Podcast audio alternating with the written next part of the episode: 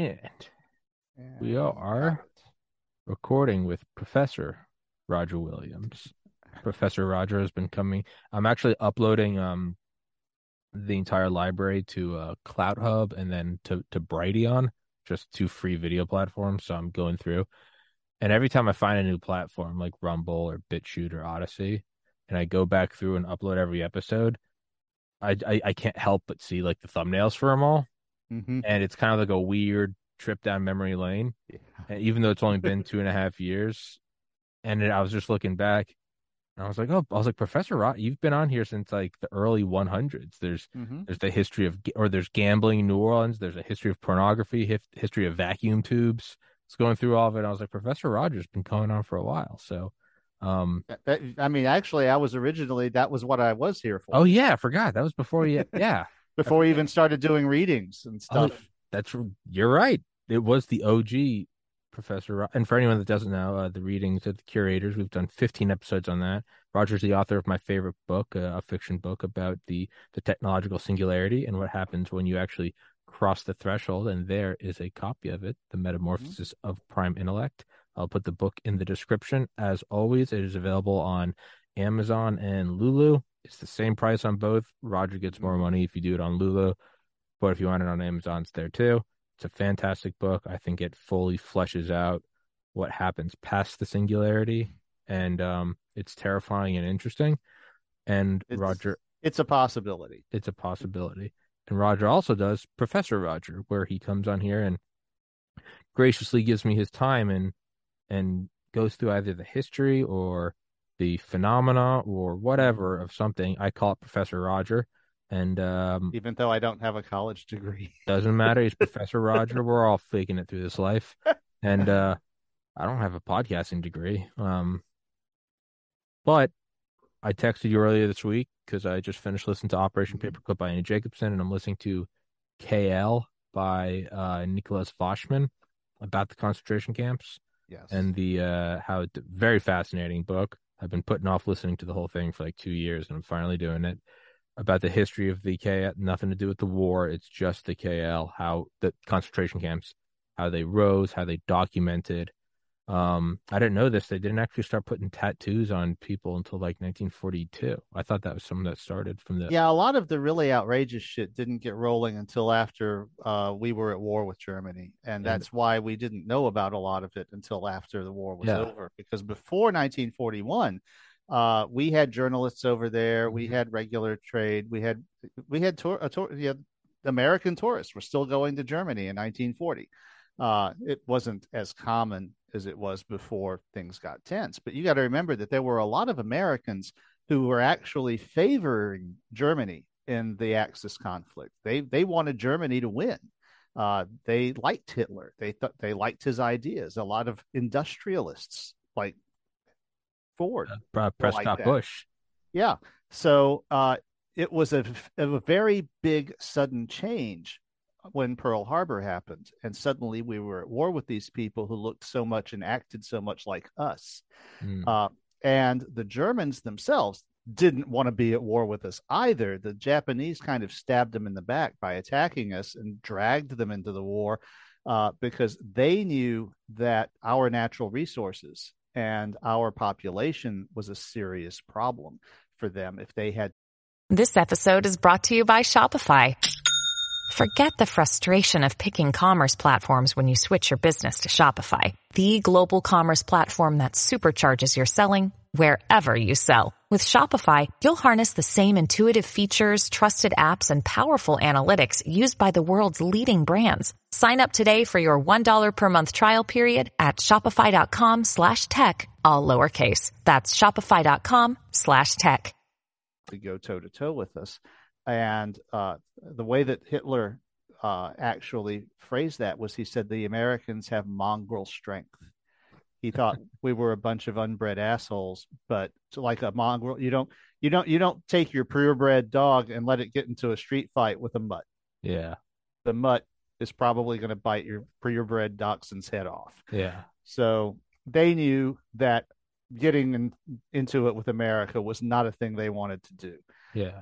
Uh, and that does bring us, though, to a very interesting era in the history of information processing that we haven't touched on because there are some people who are positively obsessed with the fact that the Nazis were using IBM data processing equipment to keep track of things in the death camps. Mm. And I'm going to say something that is probably pretty shocking. Of course they were. Yeah. well, it would be astonishing if they weren't. Yeah. Uh, Everything else they did was so mechanized and the the killing of the people was so why wouldn't yeah. they? I just realized well, that I know very little about it. Well, and the thing is, this equipment was actually not very special. It was extremely ubiquitous. It was all over the place. And first of all, before December 1941, there was no reason for IBM or any American company to not do business with the German government at all. We weren't at war with them. A lot of our people liked them we were like, hey, in, in, in this dust up over in Europe, we favor these guys. They look like us. We like their ideas. After 1941 was when it became a problem because now we're at war. Now, the thing is, in the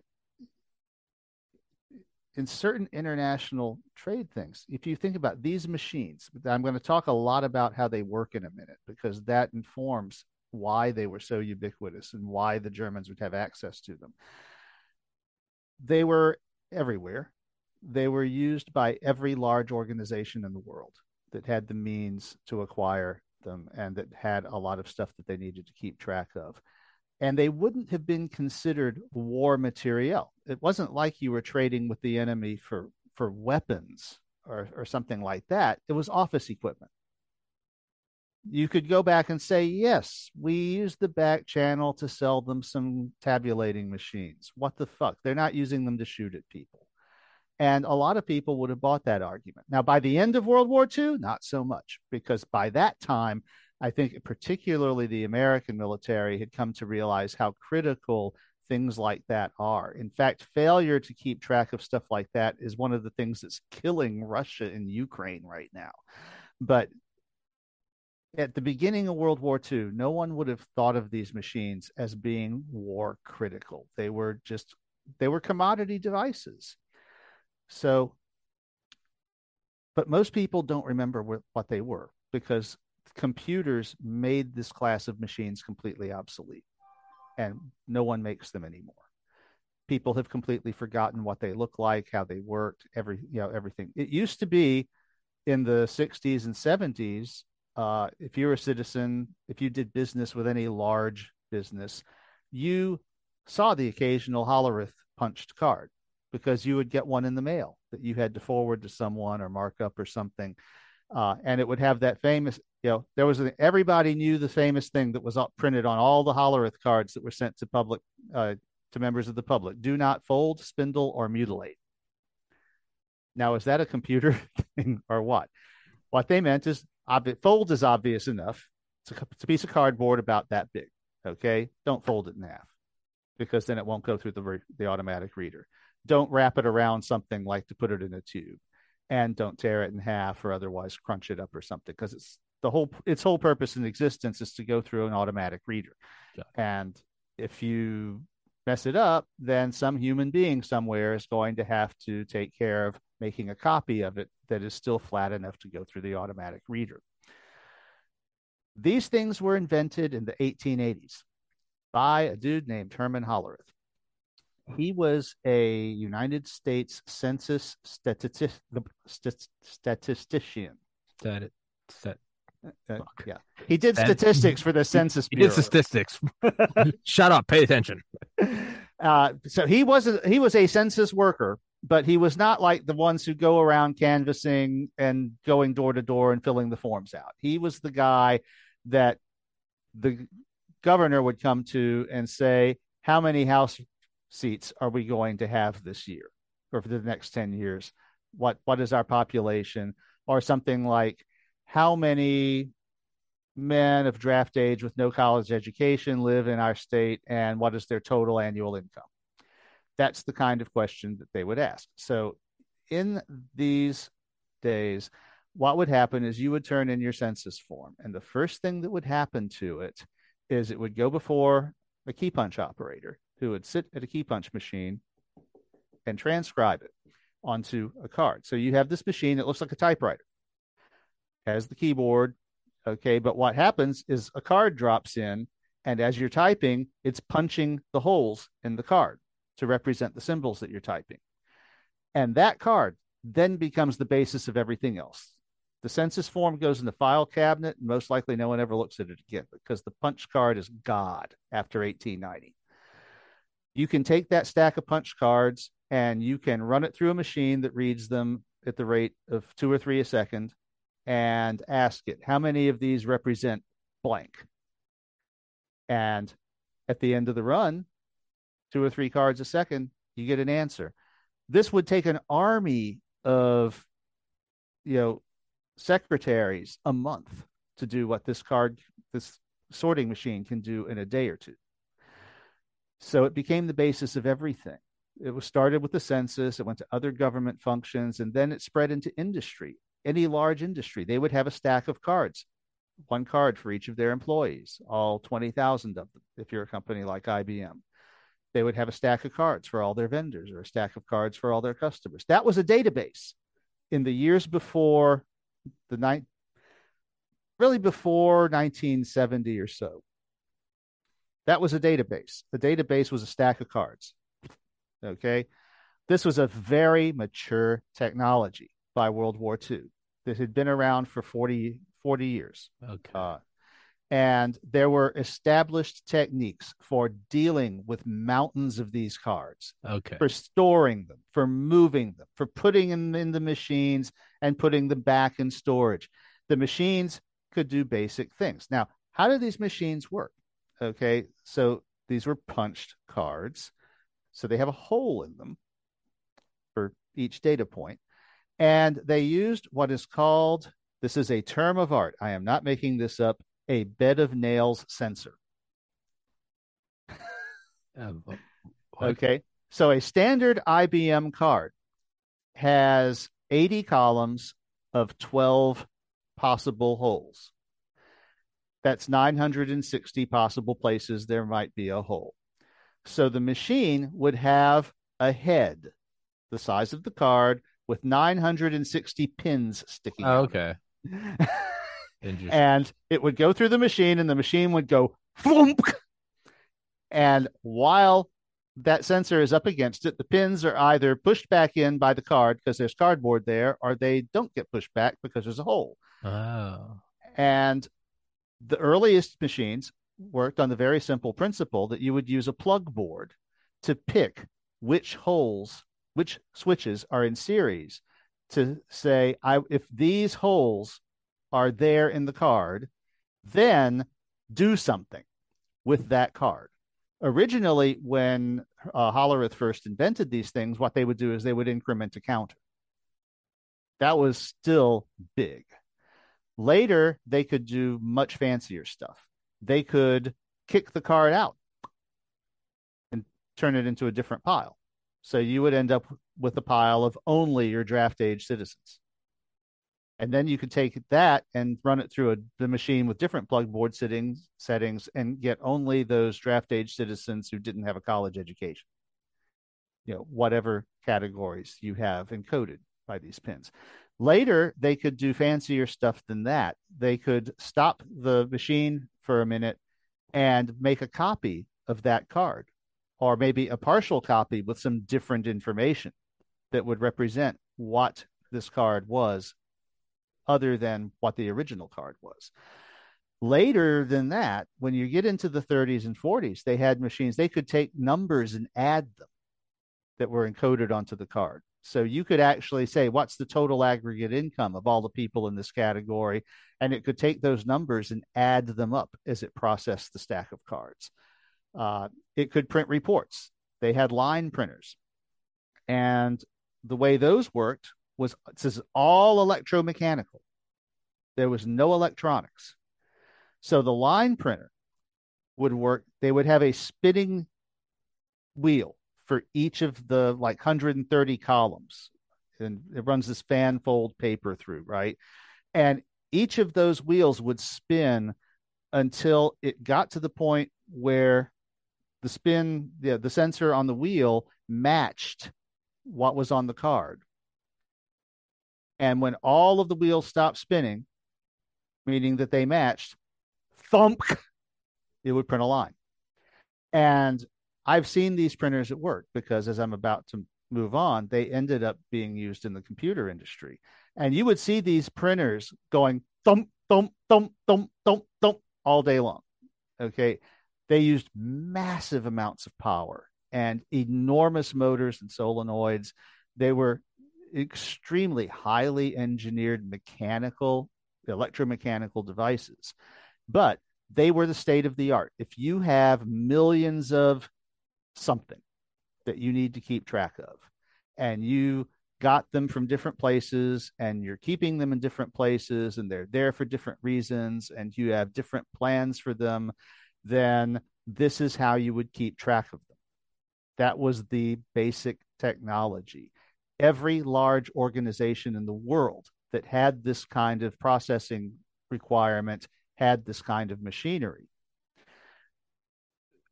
Question. You look like yeah. yeah. Yeah, I know we always have a little bit of a delay, so I don't want to interrupt.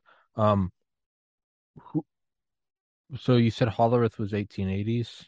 Mm-hmm. Is that when he was born, or is that when he made the cards? And no, that was his. He filed the patent in 1884. Got it. He was born in the six in the 1860s. No, when? And he died in 1829. In 1929, rather. So, let's just so for World War One, were were were we using these these machines? Oh yeah, every large by by World War One, every large enterprise in the world that could afford them. Now they were very expensive, sure, but every large enterprise in the world that had a use for this kind of tracking had these machines. So they were they were not special; they were standard. So th- this wasn't like Manhattan Project. Oh no, this was expensive, but you could get your hand. Who makes the machines? well, uh, Hollerith had a company that uh, got together in the 1890s with three other companies and formed the Computing Translating Record Machine Company. Uh, and in 1924, they hired a new CEO who thought that he hated the name, so they changed it to International Business Machines. Flows a little better. Yeah. Uh, there were several other players that had different card formats and uh, different specialties. But IBM has they were the industry leader for these things from the 1890s until the 1970s when the whole thing became obsolete. Uh, there were others uh, like they had other card formats and everything, but by far uh, the leader. And uh, like for one thing, the U.S. government if you got a, a, punch card from a government agency, it was an IBM style Hollerith card. The others were more used internally by big businesses to keep track of inventory or to keep track of their customers and vendors and stuff like that. Uh, but uh, government functions were almost all done everywhere in the world using IBM Hollerith cards. And IBM had a sweet racket going. Uh, until the 30s, they wouldn't sell you a machine they they would only lease it to you. You could not own an IBM tabulating machine.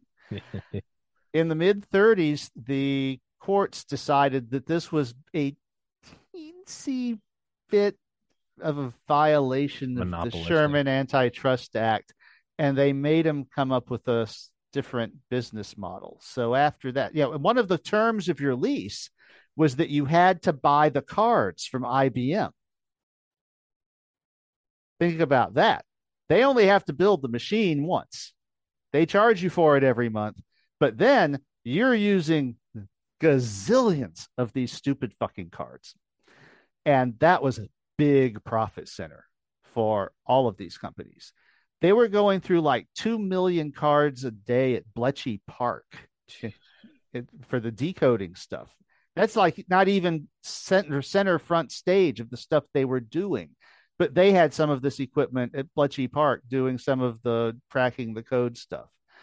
The so what they what ended up happening though is they started licensing their intellectual property. The design of the card became their currency.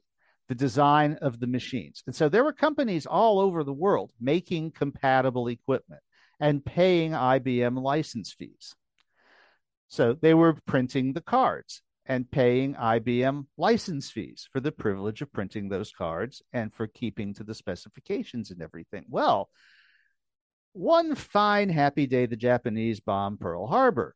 And your subsidiary that has been paying IBM these license fees for 10 years is suddenly at war in a country that's at war with the United States. So when you need mealtime inspiration, it's worth shopping Kroger, where you'll find over 30,000 mouth-watering choices that excite your inner foodie. And no matter what tasty choice you make, you'll enjoy our everyday low prices, plus extra ways to save, like digital coupons worth over $600 each week. You can also save up to $1 off per gallon at the pump with fuel points. More savings and more inspiring flavors make shopping Kroger worth it every time. Kroger, fresh for everyone. Fuel restrictions apply does that mean you're going to stop making the shit that you're making? Probably not. And, and, don't forget, one of the things that you're licensing is the right to put the IBM logo on the side of the machine that you're making. Yeah. So this is why it is totally not surprising that there is IBM equipment, IBM logoed equipment following IBM specifications keeping track of all this shit in Nazi Germany. Oh. Because there were probably factories in Germany making, making. it. Okay. And what's the parent company going to do? Okay. Yeah, you can't obviously you, than, you, can't go yeah, any further than war. You're not going to you're, well, you're not going to keep paying the license fee. Yeah. But then if you keep making the equipment without paying the license fee, what's IBM going to do? Sue you? Yeah you're freaking war with them. Yeah. It's so, people are like, that that's an illegal war crime. You're at war. There's no further enforcement.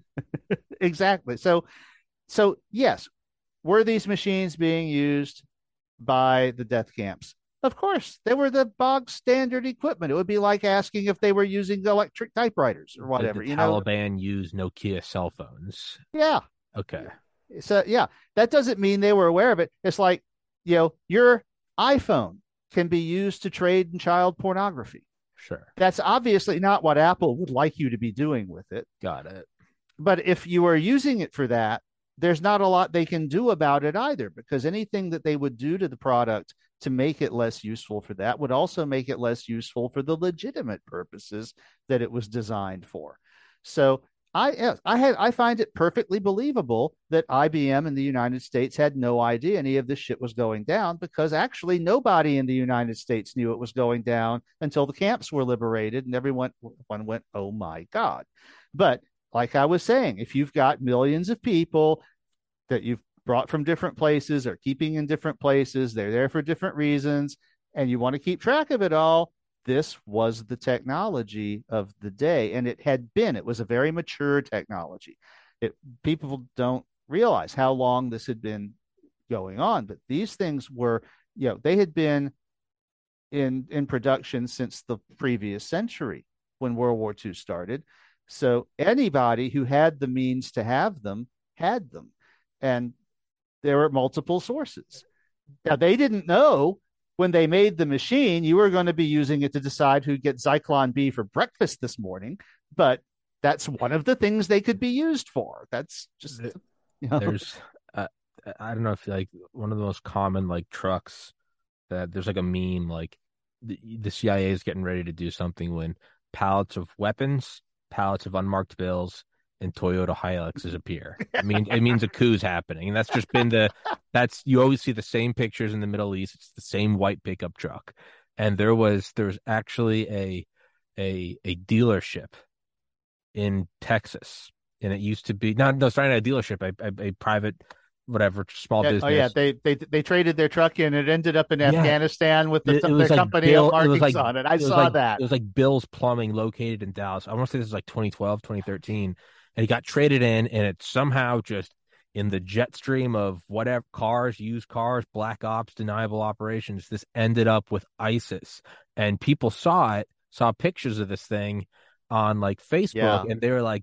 "Bill, I never knew Bill supported the caliphate," and he had he said that he had to like hire his like son-in-law just to deal with the calls every people Mm. were canceling contracts because they're like i don't support a caliphate and he's like I, what the fuck are you talking The company that I work for is absolutely fanatical about making sure the decals are removed from any vehicles that we sell because of that incident. Gee, that's and i remember that used to be i think i like screenshotted that article and that used to be the background of my laptop in college because it would make me Yeah. laugh so hard whenever i saw it um but so my own my own arrogance ignorance i thought ibm was a german company i never knew that was Nope. a, that was a, They were American. so Well, that, that's there the were basis of my misunderstanding there were four companies that came together to form IBM. I'm not sure about the other three, but uh, Hollerith himself was definitely an American. He invented the machines for the American census. And a lot of the companies that came into the business were, in fact, European because they were, you know, this was very high tech for the time, mechanical and electromechanical engineering. And they had, you know, a lot of people who are really good at that stuff. But the basic idea was down to Hollerith, the U.S. guy. And uh, IBM has always been registered in the state of New York. They moved from New York City to some place upstate uh, in the early 20th century. Uh, but uh, yeah, that uh, that that whole thing is very American. so that and I guess there's more irony. There's more poetic irony in Yeah. that than we'd like to admit. I mean, you now he was a Dutch he was a Dutch immigrant. you could argue a lot of the Third Reich was funded by America, right? DuPont was uh, Mhm. uh then Remington weren't they involved in like floating the the Third Reich? It gets a little it's Yeah. a little area there.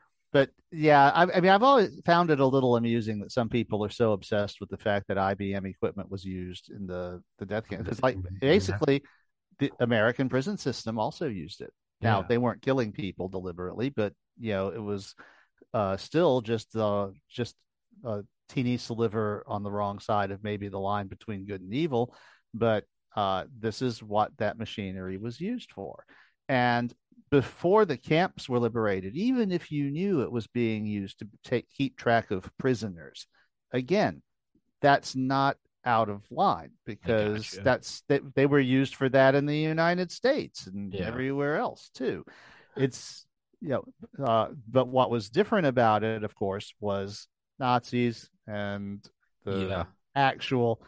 Uh, well, who's going to go to the ovens this morning? And Well, Yeah, no, you're. I mean, one, I get, again, my own ignorance. I didn't even know. I always thought it was. I guess I've just seen it written in German. Is like international, like business, Masch, like Maschinen or something. I just, I always thought Yeah. it was German. Well, they had. Ger- I mean, it was a natural thing for German companies to Sure. get into because Well- that was that was their wheelhouse was making precision mechanical things like this.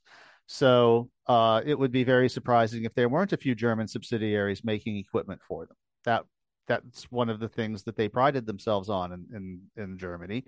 Uh, there were actually companies all over Europe, in fact, all over the world, who were using and making this machinery, who were printing the cards, who were doing all this stuff under licensure to IBM.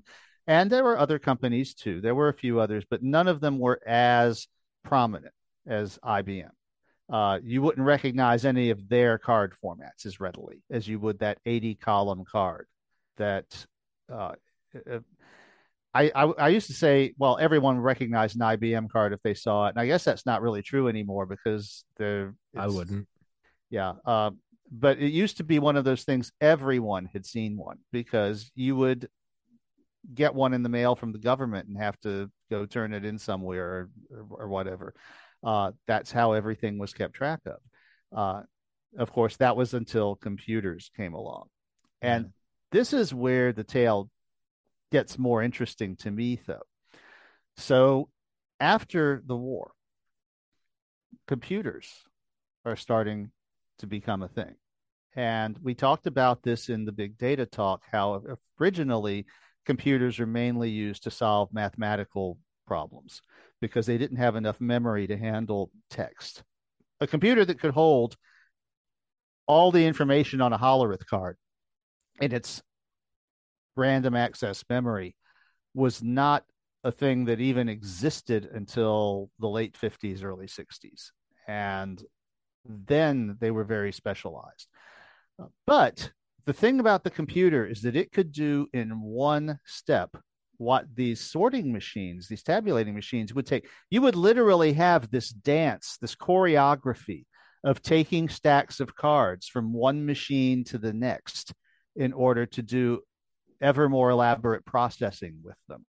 But with a computer, you could just read the stack of cards through and have all the processing done and make a new stack of cards. You know, one stop shop. Right. But what you did have was the cards were not necessarily an optimal thing to be uh, an input output data storage device for computers, but they were because it was an existing mature technology. Like I said, the it was a simple, straightforward matter to take a tabulating machine and turn it into an input device for a computer. It was a simple thing to take a card punch and turn it into an output device for a computer.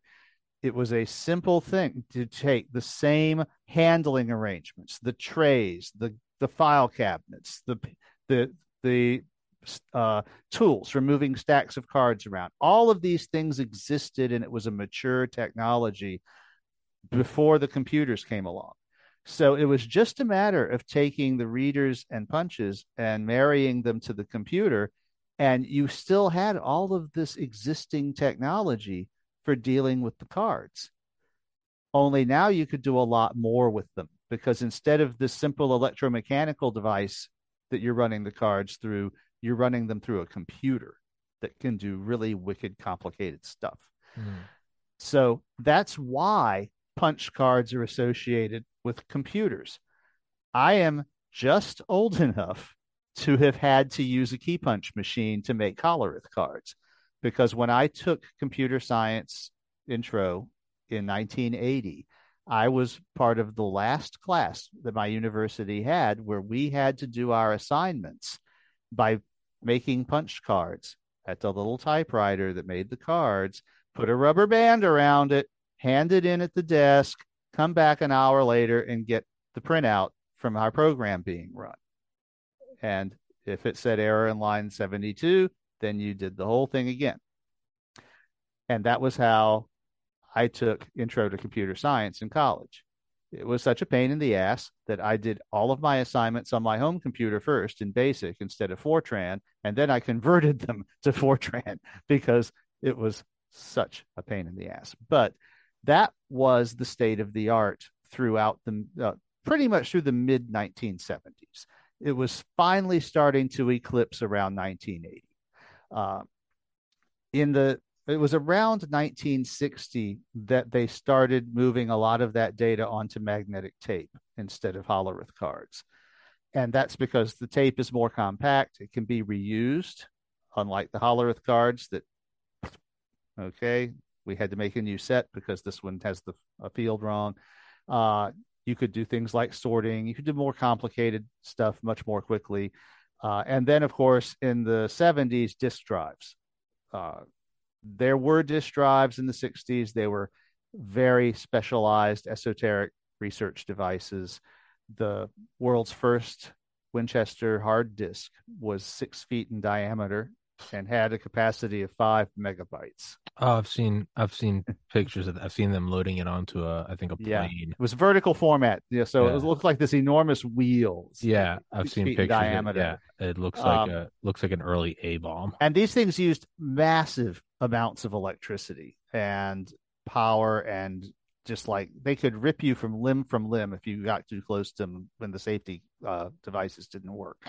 Uh, you may have heard of the series *Halt and Catch Fire*, uh, which is a cable TV series about the early microcomputer industry.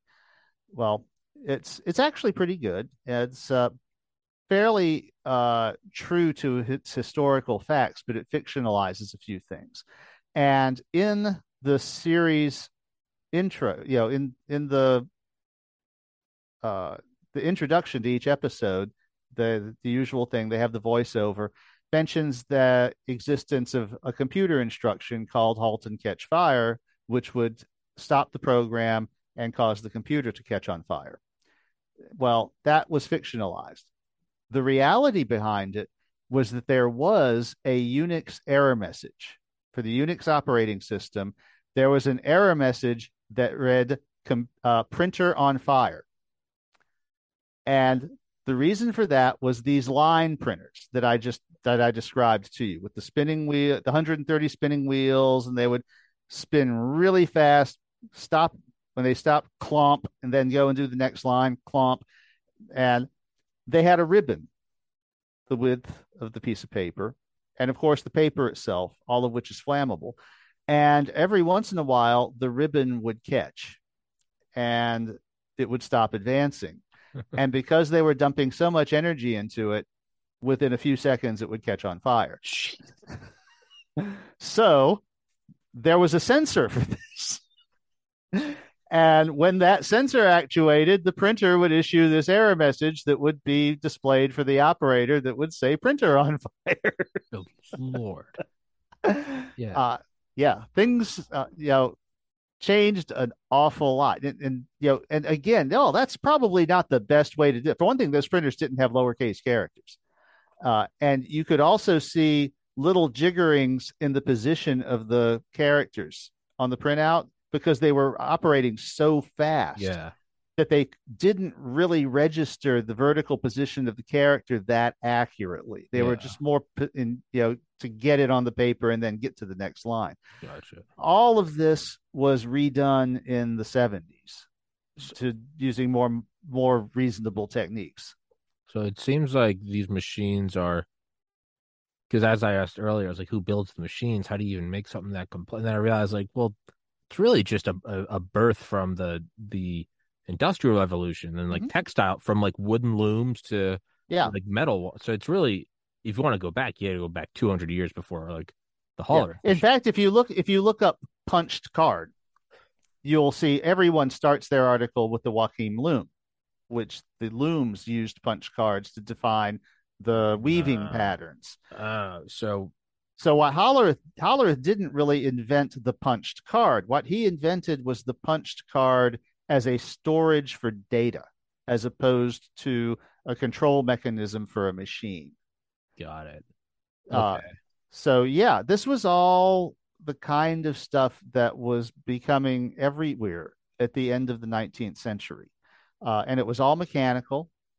It all involved really clever mechanical engineering, and uh, the electronics was mostly just as a bunch of switches in series or not.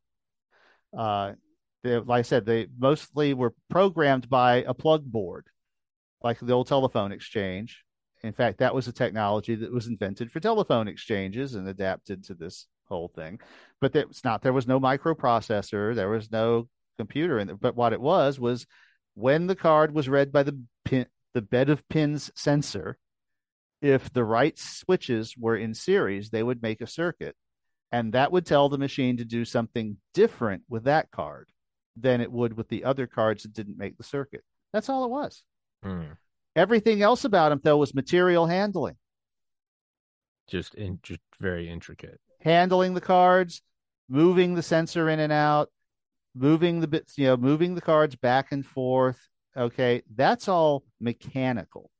That was all these machines were. And that again, that's why there were other companies making them. There were no tremendous secrets involved to how they worked. Uh, okay, I got you. Hey, Roger, I'm gonna go grab a blanket and use the restroom. It's your it's your podcast. Okay.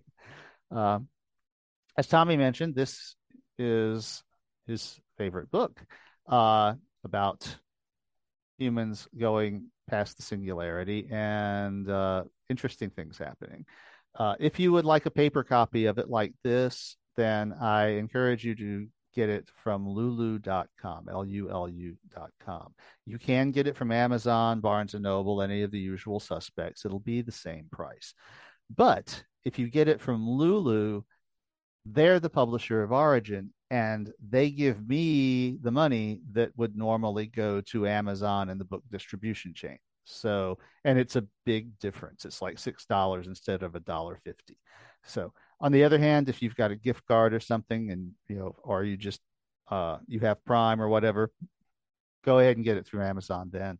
Uh, I get by far most of my revenue from this from Amazon just because so many people do business with them. And also, if you want an ebook version, uh, particularly for your Kindle, but even any of the others, that doesn't matter there. Uh, those, you know, in fact, there, Amazon is pretty much the publisher of origin for your Kindle version. Uh, so that's fine too. Um, the uh, the cover of the Kindle version is different. My wife said that one doesn't thumbnail very well. But anyway, that's the plug that I usually do when Tommy is off doing whatever. Um, this turns out to be a rather interesting topic, though. I've got a, another thing that I want to go into the transition from pre-computer to post-computer uh, stuff involved a lot of pre-computer stuff in the post-computer era and uh, that's one of the things that kept computers so expensive for the first couple of decades is that they were using all of this hyper expensive office equipment and it took a couple of decades for the industries making more reasonable equipment to get up to speed uh, to become as mature as those pre-computer data industries were. So, uh, yeah, people were still using the stupidly expensive crap that was, you know, you needed a data center for in the 1970s, and uh, the need for it had pretty much dis- disappeared. But the problem is that those those machines were in production; they were readily available. There was infrastructure to support them. You know, you could get the ribbons and the fan fold paper and the cards and all that stuff. And it took a while for other technologies to become as well established so that you could get the materials that, so that they could be serviced and all this could be done with them. Uh, so it was like in 1975 or six, uh, my dad ordered a printer for his lab because I've, I've mentioned several times that my first computer that I had access to was the HP 2100 mini computer in my father's physics lab at Southern University in New Orleans. Well, they couldn't afford any of these massive scale printers and shit. So they, they my dad ordered a Heathkit. It was like $450 for a nine pin dot matrix printer that would only print on fan fold paper. Uh, but that was a technology that was just becoming established. If you had a large enough company to afford the old school stuff, that's what you bought because that's what you were familiar with. You had people who could work on it, you had vendors, you had suppliers. The new stuff had to get up to speed before it could become the basis of an entire industry. Uh, laser printers didn't exist. Xerox machines did, and they worked by entirely optical techniques. so it took a while for for people to figure out how to use uh, that technology to make a printer instead of a copier. Uh, all this was going on in the 70s. The transition from old non-computer tech that had been glued onto computer systems to to stuff that was more appropriate for a computer system, especially when microcomputers came along, because none of this big shit was appropriate to a computer that you could put on a desktop, and those existed starting in the early 70s. The, the HP 2100 itself was a mini computer it used a lot of electricity. It was the size of a dorm refrigerator. It cost forty thousand dollars, but it also sat on a, a, lab, you know, basically a on a a lab bench. Uh, it didn't take up like a rack, you know, with you know the data center stuff and the floor that you could pull with all the cables and stuff. That was the longest field goal ever attempted is 76 yards. The longest field goal ever missed, also 76 yards. Why bring this up? Because knowing your limits matters, both when you're kicking a field goal and when you gamble. Betting more than you're comfortable with is like trying a 70 yard field goal. It probably won't go well. So set a limit when you gamble and stick to it. Want more helpful tips like this? Go to keepitfunohio.com for games, quizzes, and lots of ways to keep your gambling from getting out of hand. That was all becoming unnecessary. And then, of course, by 1980, anybody who wanted one could have a pretty darn capable computer that plugged into your TV set, and you could actually do useful stuff with it. Uh, and you're not going to have a hundred thousand dollar line printer for that six hundred dollar computer. Now, having mentioned all that, there is another technology that is completely unrelated that went through the same trajectory, and that's paper tape. I think you, I think you've actually read my mind because uh, the question I was going to ask before I went, I tried to find a blanket, I couldn't find it, and I realized it was in the dryer. So I'm an idiot. I was looking around for it. I was like, the, f-. but I was going to ask, and I think this answers my question: is before the jump in the '70s, at any moment in the prior 90 years, did the cards undergo transformations like more than 960 pins or like did and then i think you're answering that with paper. Yeah. The the actual ibm format card that everyone from a certain era would recognize was uh this designed in 1926 so it was a standard that existed 10 year you know 15 years before world war ii started and it became pretty much the world standard for public use because it was the IBM format. Like I said, there were others that predated it that had fewer columns. A couple of them had more columns. Uh, they had some more specialized functions that they were designed to encode and all. But for the th- the things that you would see if you were a member of the public and your government or your bank or your car dealership gave you a Hollerith card, it was going to be an IBM format card with the 960 potential, you know, hold positions. Uh, but paper tape was a completely different thing because that was originated for the telegraph industry. And it's even older than the cards. What? Yeah. So when they started laying telegraph lines, let me see something here. I made a couple of notes here. When was that? Okay. Yeah. So the Baudot code, B A U D O T, that's a guy's name. Okay. Uh, he patented that in the 1870s.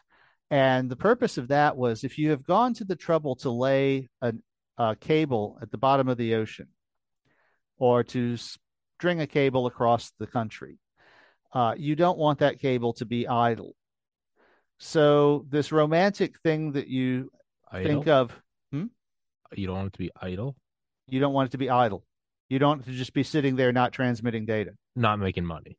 Right. Not Okay. not doing anything. Sorry, I thought you meant like physically not moving. I was like, that's exactly what you want. Well, they don't move it. Yeah, but but you you didn't want it sitting there not actually being in use. I'm a moron. Sorry. So you, you you have this romantic image of the guy at the telegraph office sitting there with the clicker and the Morse code key sending messages for people. That was true for about five minutes.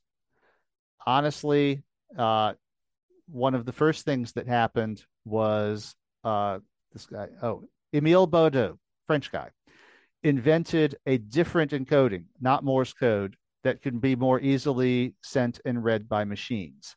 Uh, it's what they called an asynchronous serial code.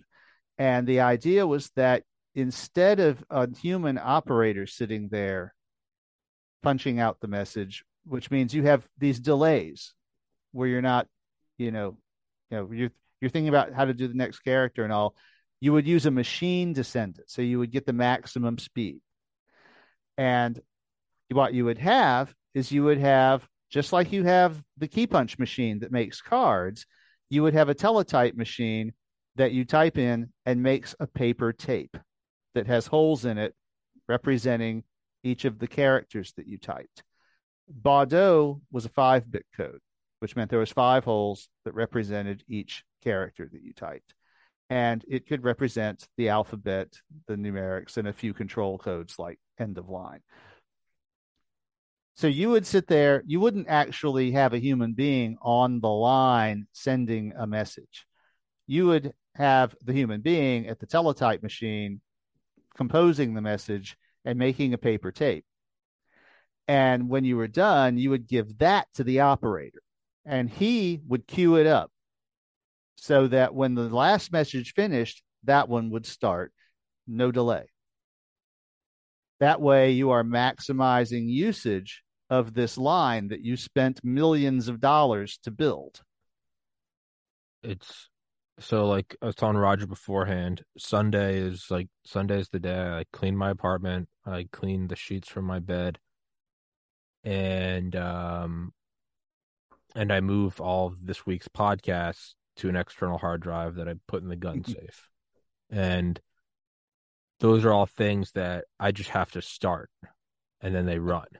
And each of them on their own maybe takes like an hour. But so like today's Sunday, so the first thing I do when I get up, unlike any other day where I just immediately go to the gym, is I go grab the hard drive, I plug it in, drag and drop 300 gigabytes, I rip everything off the bed instead of making it, dump it all in the the dryer or washer and put it on like heavy duty. Mm-hmm. Um, and then I'll normally yeah I'll normally like open the door, open the porch door and let like fresh air in because I know I'm like I'm gonna be like cleaning with like disinfectants. Those are all, and it takes like an hour for it to like passively. You can feel the temperature going up, and it's just because trying to get all the you know get some clean air in here. But those are all things that I just have to start and mm-hmm. then I go about my and now it's all going on in the background. So that's kind of it, except with the profit. Mo- is that yeah well, it accurate? Was, yeah, it was entirely profit motive because the more messages you can send over that line, you you spent a certain amount of money to build, build that, that line. line. And if it's an undersea cable, it was a lot of money. Yeah. So yeah. every millisecond that that line is not transmitting data is lost money. Yeah. So this was all part of making sure to minimize the unused spaces in the line's timeline so that you were always using it to send data and not having it just sit there and go, what's the next character? Um, so this technology was even older than Hollerith cards. Uh, in the 1960s, in fact, right around the time I was born, the uh, American Standards Institute, ANSI, decided that Baudot was a little dated, and they came up with a new code called ASCII, the American Standard Code for Information Interchange, which is what we largely still use today. And it was a seven bit code and they often sent eight bits so that the eighth bit would be an error detecting bit.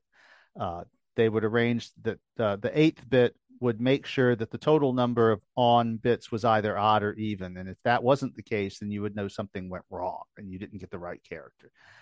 Uh, that standard uh, ended up becoming the, the basis of like the Model 33 teletype machine, which you see in some of the early James Bond films uh, which you see like uh, all of news services use. And again, it was you know telegraph lines. You would have the news agencies sending messages back and forth, and at the heart of it all was paper tape. A teletype machine almost always would have a tape punch reader.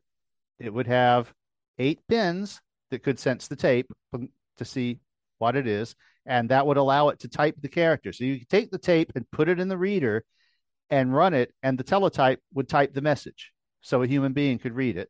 Mm. Or you could sit there typing a message and it would make the tape. That was the basic purpose of a teletype machine. You could connect the teletype machine directly to the transmission line to have it print messages as they come in. That was done but you would almost never use that teletype to send messages unless it was like some kind of screaming emergency where you didn't have time to make a tape and put it in the reader and let it go at its maximum speed, which at the time was about 10 characters per second. Uh, so that technology also got co opted for computers. When my dad got the computer in his physics lab, the interface the human the human user interface was a Model 33 teletype machine. So that computer was interactive. So we could sit there typing shit into it, and the computer would be receiving what I typed and acting on it. But I could also run a tape, like, you know, I could have it type my program out and make a tape of it so that when after they finish using the computer for something else, I could put my program back into it. Or I could have the computer uh, send the output to the tape to be printed later or used in some different ways. And again, not optimal. Uh, there was a lot of infrastructure, but because of the, the telegraph industry, the tapes were standard, the readers were standard, the punches were standard, handling mechanisms were standard. One of the things I remember is that you would have like the basic interpreter, fairly long program. It was eight kilobytes. All right. That was a roll of paper about that big in diameter, an inch thick, you know, one inch tape, about four inches in diameter. It looked like a roll of electrical tape, only a little bigger. Only it's not adhesive. So heaven help you if the middle falls out of the roll. Oh God, yeah. uh, and we had a little machine which actually started life as an electric pencil eraser that you would normally put a, an eraser into to erase things, but we had a reel for it that was designed to roll up inch wide paper tape. So you would take the tape, put it around it, hit the button, and just spool it up, and you would see the roll growing as it comes off. So you would actually put, you know, when we got the optical reader, the the tape would just fly through this reader and end up in a giant puddle on the floor. Mm-hmm. And we would catch the end of the tape and then put it in the winder and suck up the puddle of tape on the floor into a into the Yeah. roll on the thing. It's like that was that was like totally standard, man. Uh, again, this was equipment that you wouldn't have in your home. Each of these machines cost thousands of dollars in the early 1970s, but they existed. They were established technology. They were mature, and so the the handling for the tapes, the tape itself, all of this stuff existed. It didn't have to be designed from scratch, from the Yeah. ground up. Thousands Uh, of dollars and seventies dollars. Yes, All right. The computer was forty thousand dollars in 1974, and it didn't have a user interface. You're talking about something the size of a dorm refrigerator. It had, I think, it had eight kilobytes of RAM when they first bought it for that, and it ran at 175 kilohertz, not megahertz. It had magnetic core RAM, which was kind of cool because you turn the computer off and then come back two weeks later and turn it on. It would pick up running whatever program it was running, just as if nothing had happened. Just like You might you might lose one character that was in the buffer and the going out to the teletype machine, uh, but it weighed about 150 pounds, and it cost forty thousand dollars. And you couldn't use it for anything unless you also bought some peripherals. I'm So- gonna, I'm gonna, I'm gonna. I always love pulling up inflation calculators. Um, 1974. Forty thousand dollars. Oh yeah, it would be hundreds of thousands of dollars Yeah. today. Um, in 1974, I purchased an item for call 40. The same item would cost. That doesn't make sense. It would cost twenty nine dollars now. I think you did something wrong. Oh no no no! Sorry, it would cost two hundred and forty. Yeah. So forty thousand. That's a quarter million dollars today. hmm Yeah, it. But you got to remember too, you're talking about a machine that weighed nearly 200 pounds. Oh, it's I not. mean- no, it's not even like it's like a fit gaming PC now. It's like no, quarter million. So there, that's like another whole form of inflation. Not inflation, but yeah. like well, that, that's the Moore's law thing coming. yeah, in. it's like um, if you look up Carnegie and Rockefeller's net worth, they were both worth like three hundred and fifty billion dollars. No, Rockefeller's worth four hundred and ten. But there's uh, this whole other level where you have to go look at the cumulative size of the U.S. economy, hmm and if you and then if you calculate that as a fraction of the economy, it's the Yeah. equivalent of I think I think Rockefeller would be right now would be I want to say it'd be something he'd be worth like six point one trillion Yeah. in terms of relative because like, because a percentage of the overall GDP. So what you you would think about like a Musk and a Bezos now, and all of a sudden it starts to make sense when you go, yeah, J.P. Morgan bailed out the government. You go, oh, oh, I get it now, right? It'd be like if Musk was worth thirty five trillion. You go, uh, oh, um. Before I rudely interrupted you, um, question about the so it's not that like paper tape replaced punch cards. It seems like that's more of a. a It was used for a different function. Com- it seemed uh, like communication. Yeah. Well, it had different strengths. And I actually, both cards and paper tape were used to store programs, but they had different strengths for uh, being processed later when you read them back in. So cards could do things like being kicked out and restored and all. Paper tape was linear. Uh, paper tape was more compact, though, for doing things like, you know, that basic interpreter, you know, eight kilobyte program on a roll like that that would have been a stack of cards that high. You know, okay, maybe even taller. Gotcha. The cards were very well designed for uh, data, for data, you know, for data where you would have a line of data per card. The pa- the tape was better for random linear information, such as a computer program or uh, you know a stream of data. Uh, again, these were things they came from different original uses, and they were adapted for computers because they existed. It was easier to adapt to those things than it was to come up with something new that was more appropriate for computers.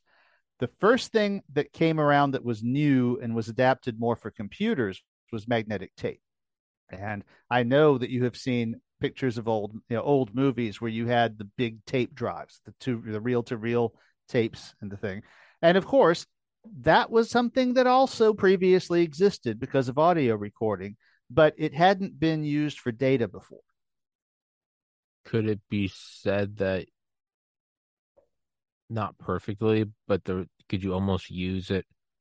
Could you almost use them together? Like you have data on this end for the IBM. Oh, they did. And you're like, I'll like I I'll edit the I'll edit and and export the video using my iMac, which can do it a hundred times faster than like YouTube could. But then I'll I'll Mhm. go upload it on BitChute, and you can watch it on BitChute. Yeah.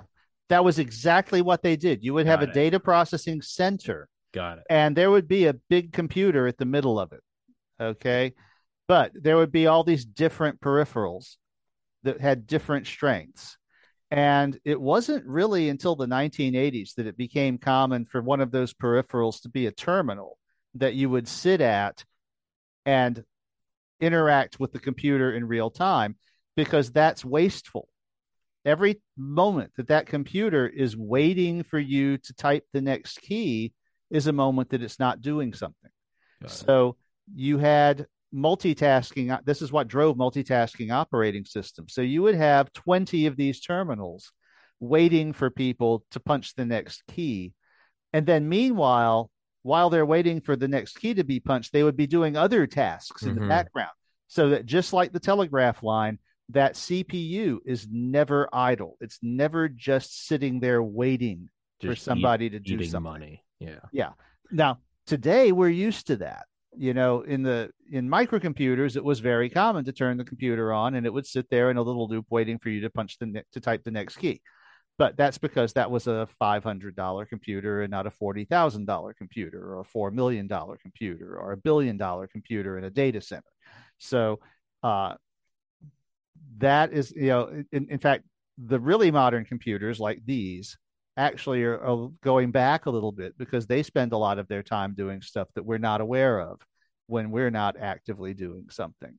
Uh, in fact, a lot of the times what they're doing is inimical to our interests because it's something Microsoft or Apple wants or some Yeah. malware or whatever. Yeah. And we don't notice it because the computer is got all of this free time on its hands. If it's not dealing with us, that it can be doing other stuff. Uh, in the 70s, every you you used to pay for your computer usage by the instruction cycle. Jeez. They would literally have a dedicated part of the computer that kept track of how many instruction cycles each account Good used. lord. That's like because it's like getting charged by like Ubisoft for like like frame like frame rates used in like a game of Ghost Recon. It is. It, it was exactly like that. The ori- Uh, the original microtransaction. Yeah, and and that is that's one of the reasons for some of the math goof ups uh, that I've explained to people because uh, they don't teach finite math anymore, and you have single precision math, which is absolutely crap. Uses four bytes to store a number. Uh, the number is good to about one part in a million in the mantissa you very quickly reach a point when you add one to the number, nothing happens because the floating point number has gotten to where it can't represent one anymore because of the exponent. Then you have double precision math, which uses eight bytes to represent a number. And that's got plenty of precision. You can almost that works well for almost any real world problem. The problem is that when these libraries were written, you had to pay for your computing time by the cycle and it takes four times as many cycles to do a computation on a double precision number. So, one of the things they don't teach in floating point math anymore is that the fraction 1 divided by 10 in binary is infinitely repeating, like the fraction 1 divided by 3 is in decimal. So, if you're using binary math, which most modern computers do, then 1 divided by 10 times 10 if you don't round it off, it's going to come back as 0.9999999 out to the point where it got truncated. So you have to round off your result. Otherwise, it don't look right. And the noobs who learned after the 1990s don't realize these math routines were all written in the 1970s. And when they wrote the floating point, when they wrote the single precision routines, they knew they were crap. So they automatically round off. They keep extra bits and they round off after every step. But the double precision routines were a lot more expensive, literally more expensive to, to run. So they figured you would probably want to wait until you had done a series of calculations and then tell it to round off yourself. Well, that assumes you know that you need to round them off. I have seen some absolute clusterfucks because young programmers did not know that just because you are using double precision math doesn't mean it's going to come out right if you don't take some precautions. Is there not any like automatic safeguard put in that would just cut it off as opposed to saying one divided by 10 is 0.1 there there are now mainly because so many problems happened from that in the 90s and aughts. So like you know javascript and the more modern languages i think they're doing that now. But for a while it was just like no this is c under the hood and it's all you know this is how it works. And if you don't know that's how it works you're going to get into trouble. And so people got into serious trouble. I mean you have a scale or a cash register, something like that, that people expect to be exact, and the pennies don't add up. Yeah. People people don't like that. People don't, people like when you fuck with the money. so, uh, yeah, we have a scale that's counting by point two, and every once in a while you get an odd number in the least significant digit. People notice that it ain't Yeah. right. So that was one of the things that happened. Yeah, don't don't round up when I'm getting gas. Don't round up and assume I got nine. Don't don't tell me I got ten gallons when I got no fucker. Give me that extra tenth of a gallon. Yeah, it's like what happened to my extra tenth of a gallon here? It's like, oh no, it's really there. It just got truncated and You it yeah, got rounded down. So yeah, yeah. Go Yeah. buy go buy a twelve pack and tell me if you're okay with getting eleven beers. Of Yeah. the, the fuck you are. Well, I'm you getting- got I'm eleven point nine nine nine beers. You well, know, no sir, I'm getting properly shit faced. there's a scratch on the twelfth can. fuck right off. But yeah, okay, that makes sense then. Um, another question back to like the cape. What it for the paper, the paper trail, the telegraph. What's the speed? What's the speed of the message along the the cable? The stand the standard when it was all electromechanical was 110 baud, which is about 10 characters per second. no, no, no, no. I mean, like between two geographic points. Well, it's the speed of light. It's the speed of light. Okay, well, that's Yeah. what, that's that's what I figured the default it, whenever I'm not sure, I, I I assume it's that. I just Yeah. wasn't sure, like if it was. Yeah, it's not like it takes time for the message to get from there to here. That that that wasn't an issue until satellites. I got okay, I got. You. Well, it's just like yeah, it's well sometimes it's not things like you think of, like the human nervous system. Yeah.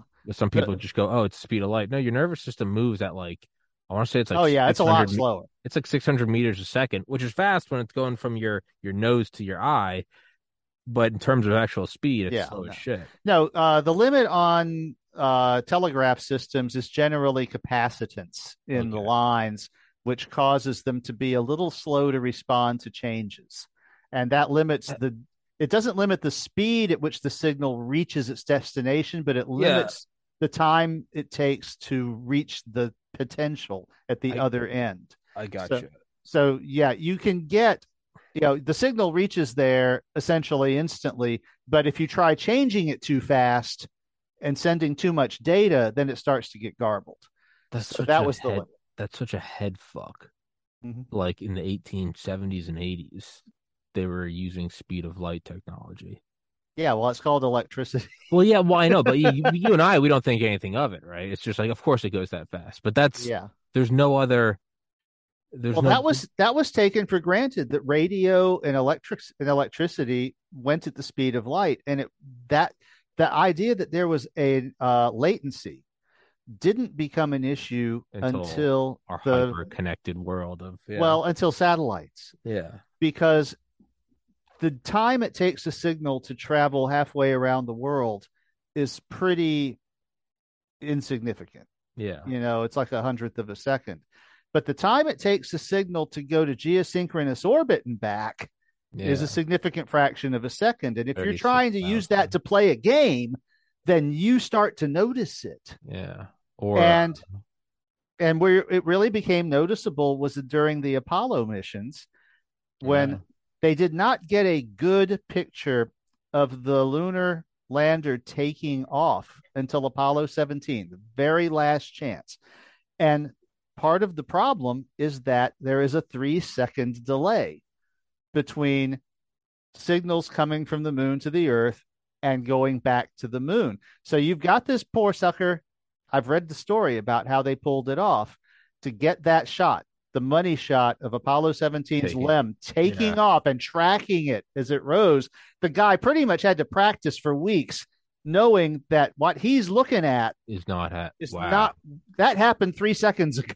Oh whoa, that's a and and he's here ba- basically programming the uh, the servos that are on the lunar rover and its camera.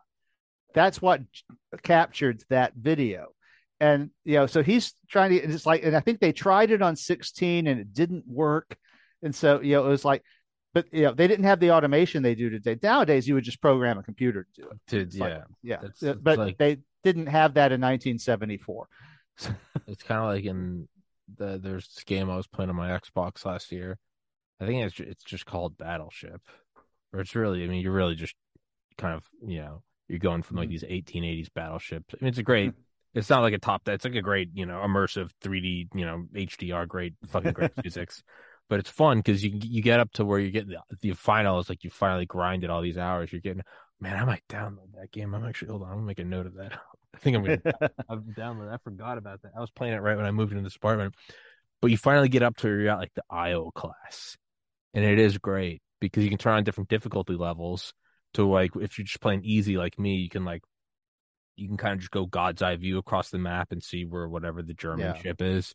But as you play more difficult, it's all just about like where you're getting hit from. So it's like you can like see there's like an artificial trail on like the shells. So you Mhm. see them and like so you're like we got to start turning now to miss it. But at the same time you're like where did that come from? I got to fire back 18 miles, which means it's going to take 10 seconds to hit it. So you're like which actually means I got to I got to lead it by this much, but by the time I'm seeing them, that means they've already. So there was this weird double thing where you're Mhm. like lead them and then lead them again and every once in a while it'd be like direct hit and it was just Yeah, total that was- dopamine hit.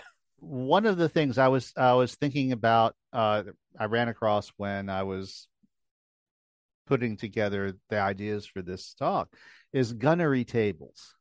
Yeah, th- that's what the first computers were.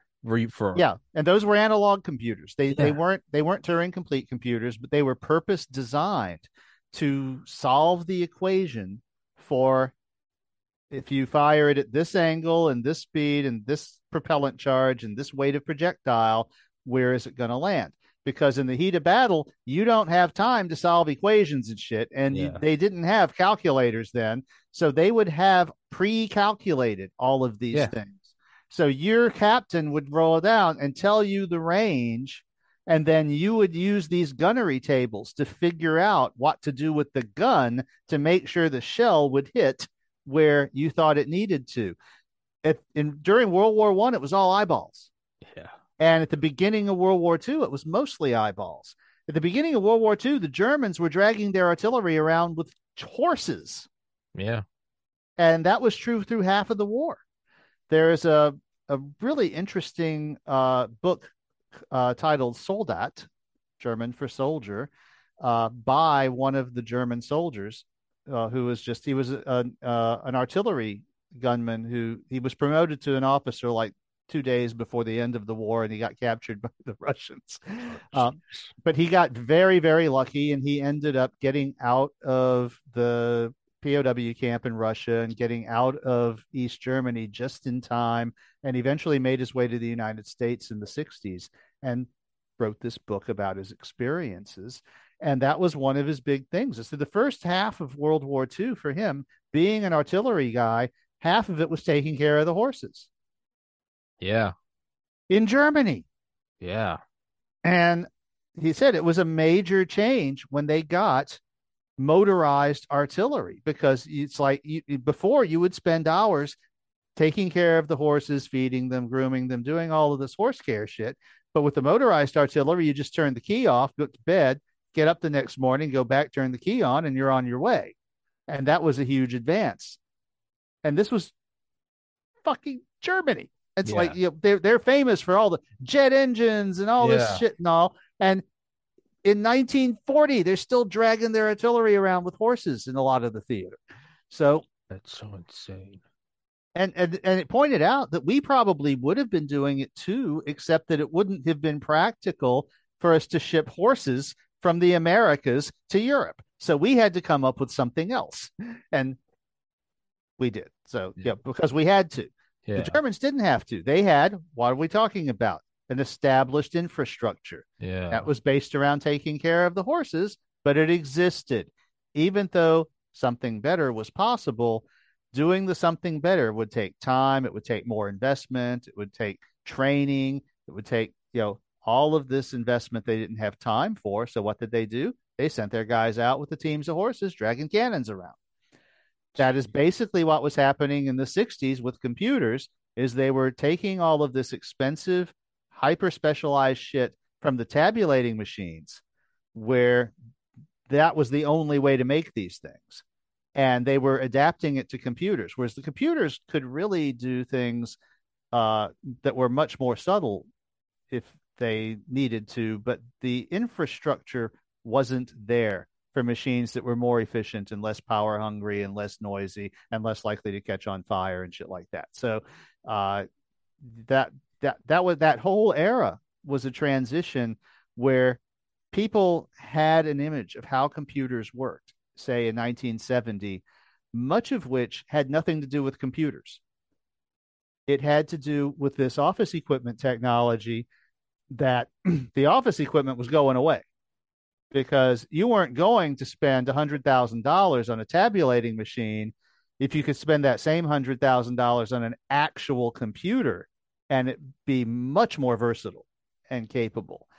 But you were using the same IO devices because they were in production. The supplies were available, the maintenance was available, the technicians were trained to work on them, and so on and so forth.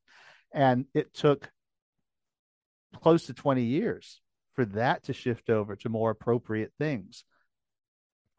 It's it's one of those weird things where yeah, Annie Jacobsen talks about it in her book, uh, "The Pentagon's Brain" about DARPA, and yeah, how they the computer comes. That's what they called the people because they computed the gunnery tables. They are Yeah, a well- computer.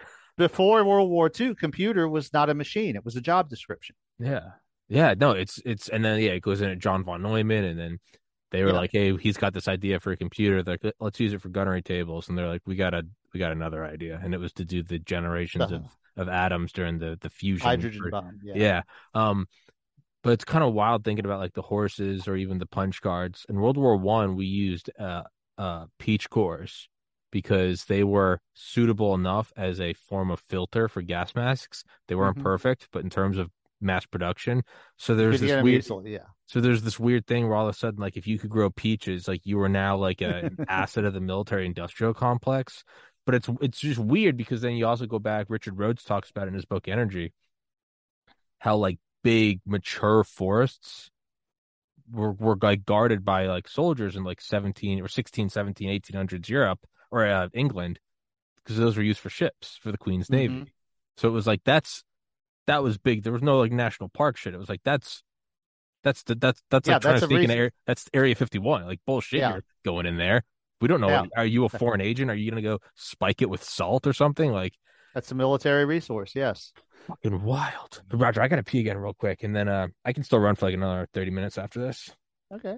All right. Well, I've been. Uh. I normally don't drink a monster during the podcast, but I did, and it's just running right through me. Hmm. Not that you asked, and not that anyone else asked, but you know, It is what it is. It is what it is. Um, okay, so I uh, already suggested where to get my book. Also, uh, all of the other stuff that I've written, including the curators, which I am currently in the middle of reading for Tommy uh, when we're not doing this kind of episode, uh, is also uh, available through my personal website at local roger l o c a l r o g e r dot com. It is free uh, if you don't mind reading it through a web browser.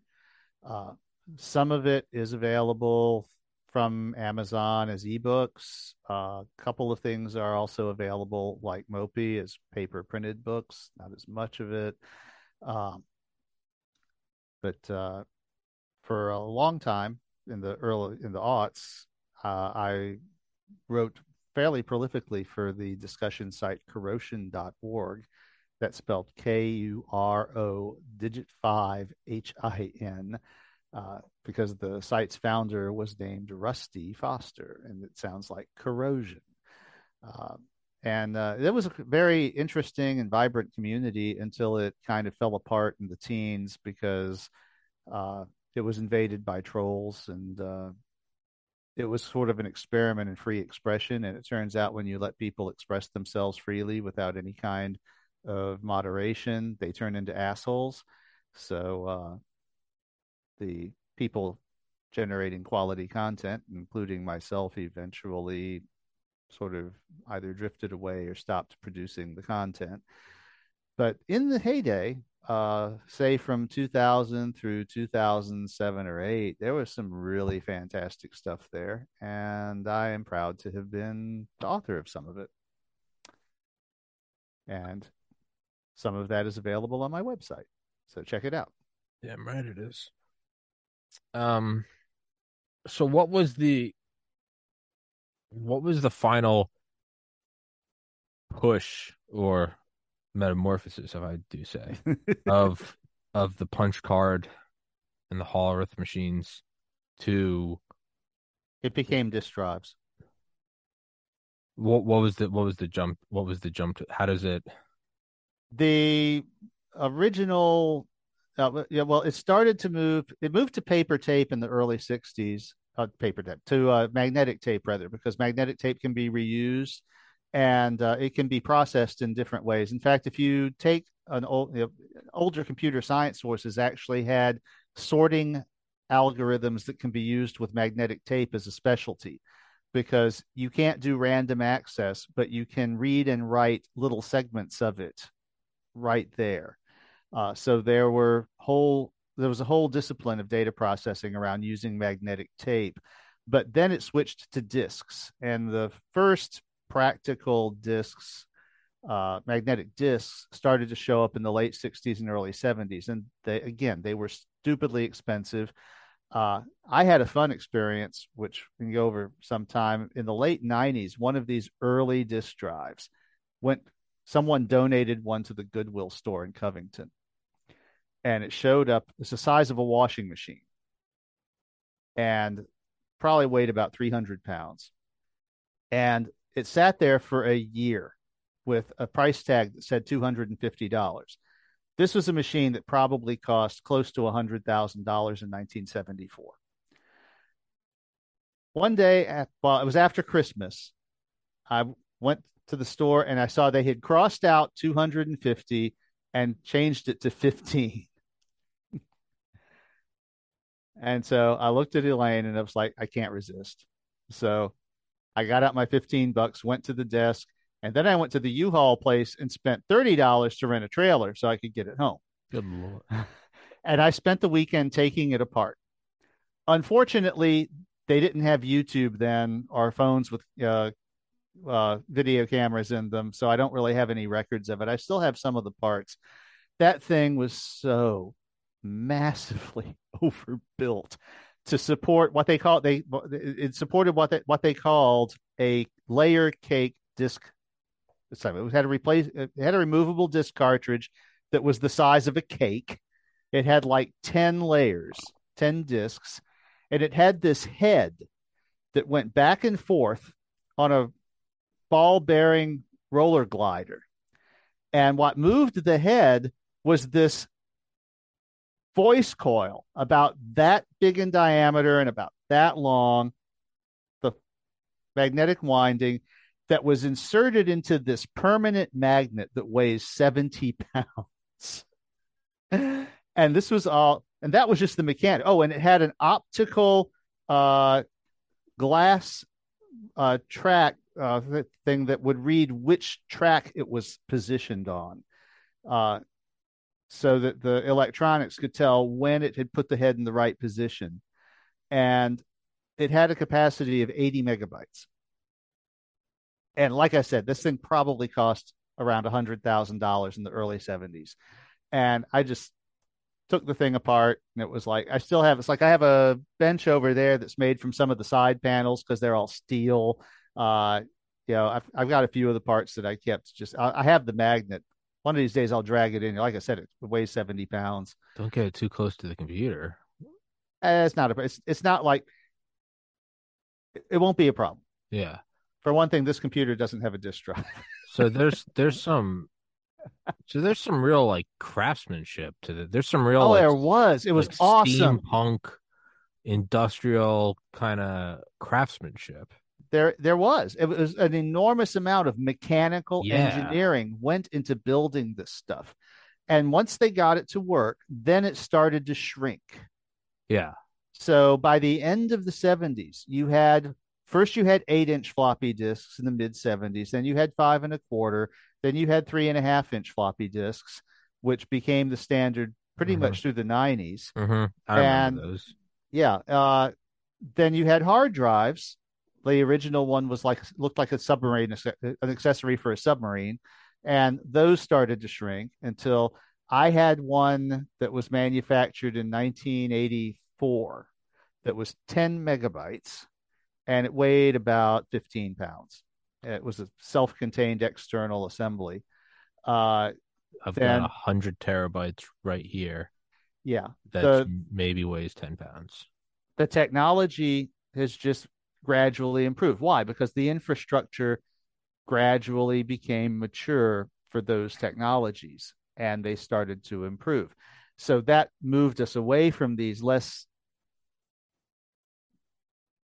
perfect things that had been adapted from a completely different industry. Swiss The tel- watch machines. yeah, the the telegraph and the old, you know, and the uh, unit process equipment technologies, where it price didn't matter. What mattered was that it was reliable and that uh, you know, because you didn't care how much it cost because of what you were using it for. If it replaces ten employees, Yeah. it doesn't matter if it costs $100,000.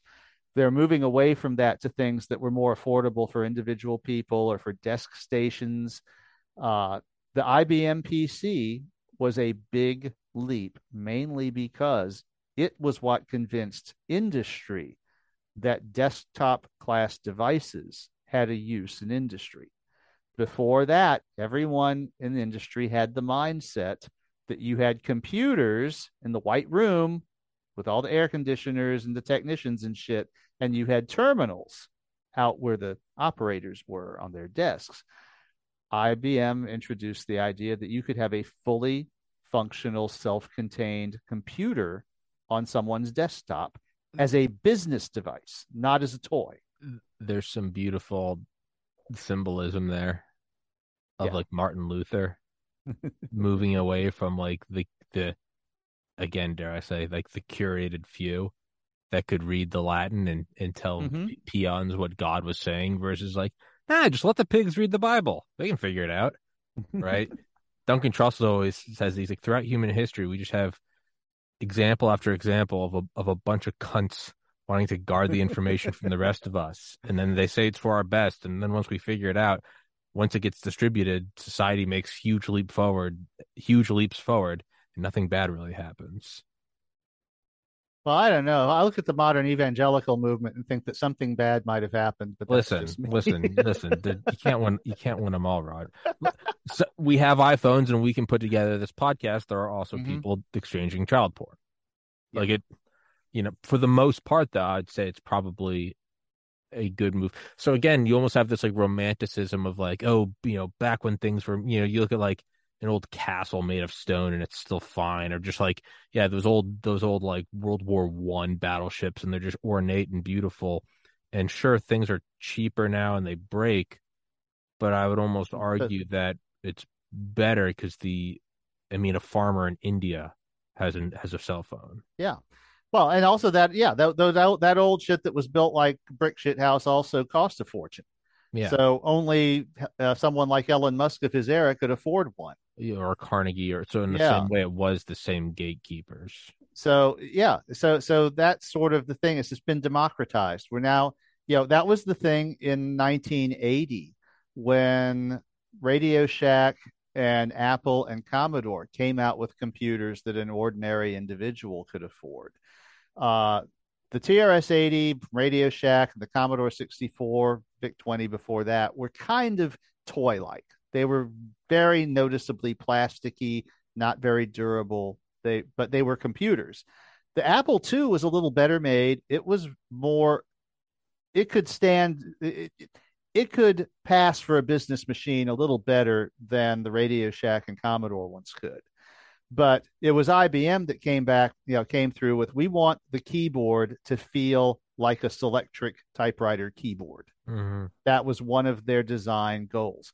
And so if you have one of those old Model, Model M keyboards, then it's like it feels exactly like typing on a Selectric 2 and it's it will absolutely if you have a roommate you will end up getting defenestrated because they will throw you out of the window for all the sound that it makes if you use it at night.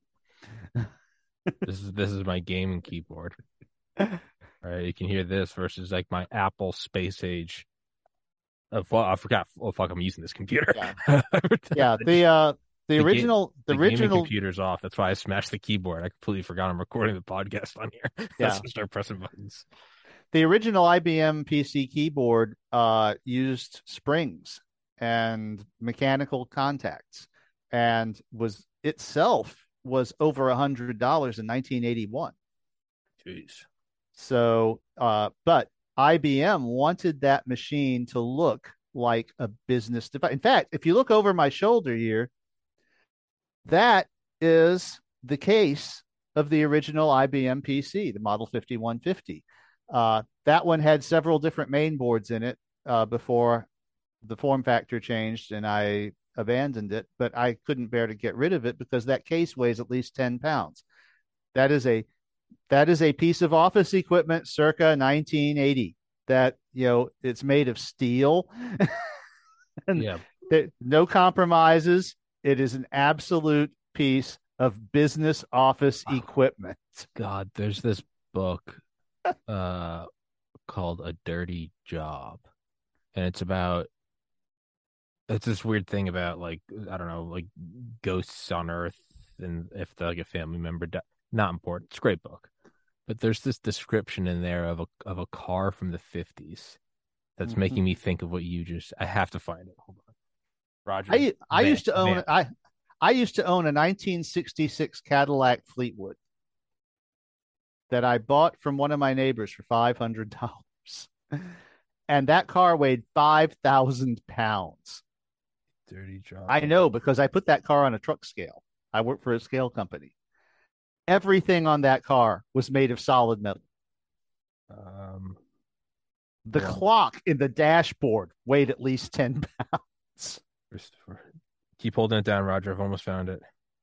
It, yeah. Uh, that was, but the thing, the other thing though, is that those cars weren't engineered as well as modern cars as far as keeping shit out of the passenger compartment in an accident. And it's funny how it's the, uh, the modern car that weighs half as much is actually safer in an accident than those things were. Okay, I found the. I found the.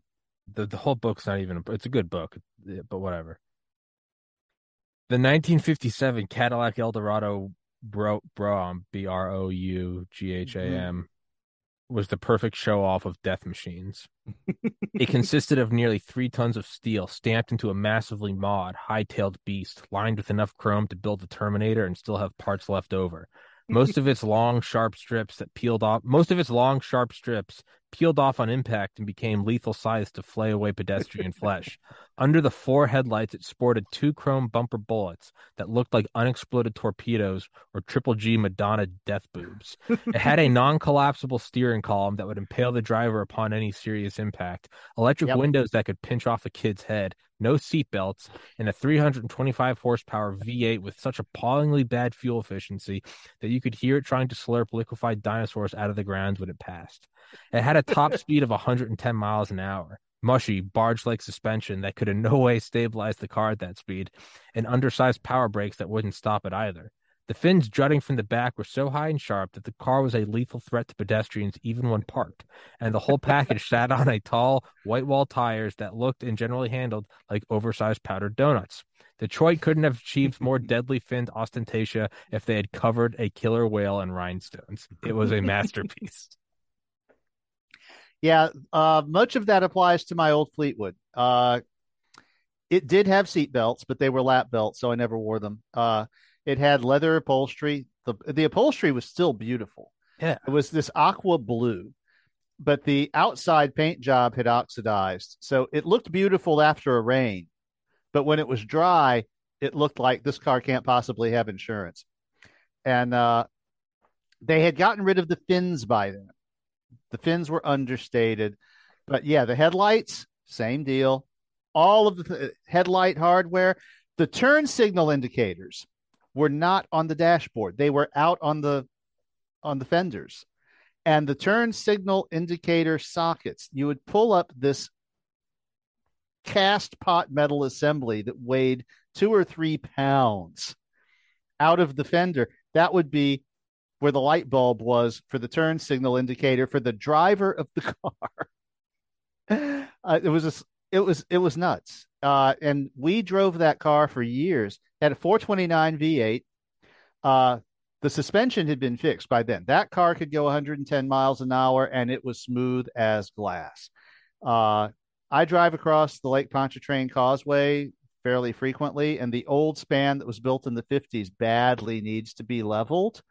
Uh, so you're going all the way across. That car was absolutely smooth. Like, but yeah, there were stories of people who had that car who got a flat tire and didn't know it until they stopped 80 miles later, uh, which I believe. And uh,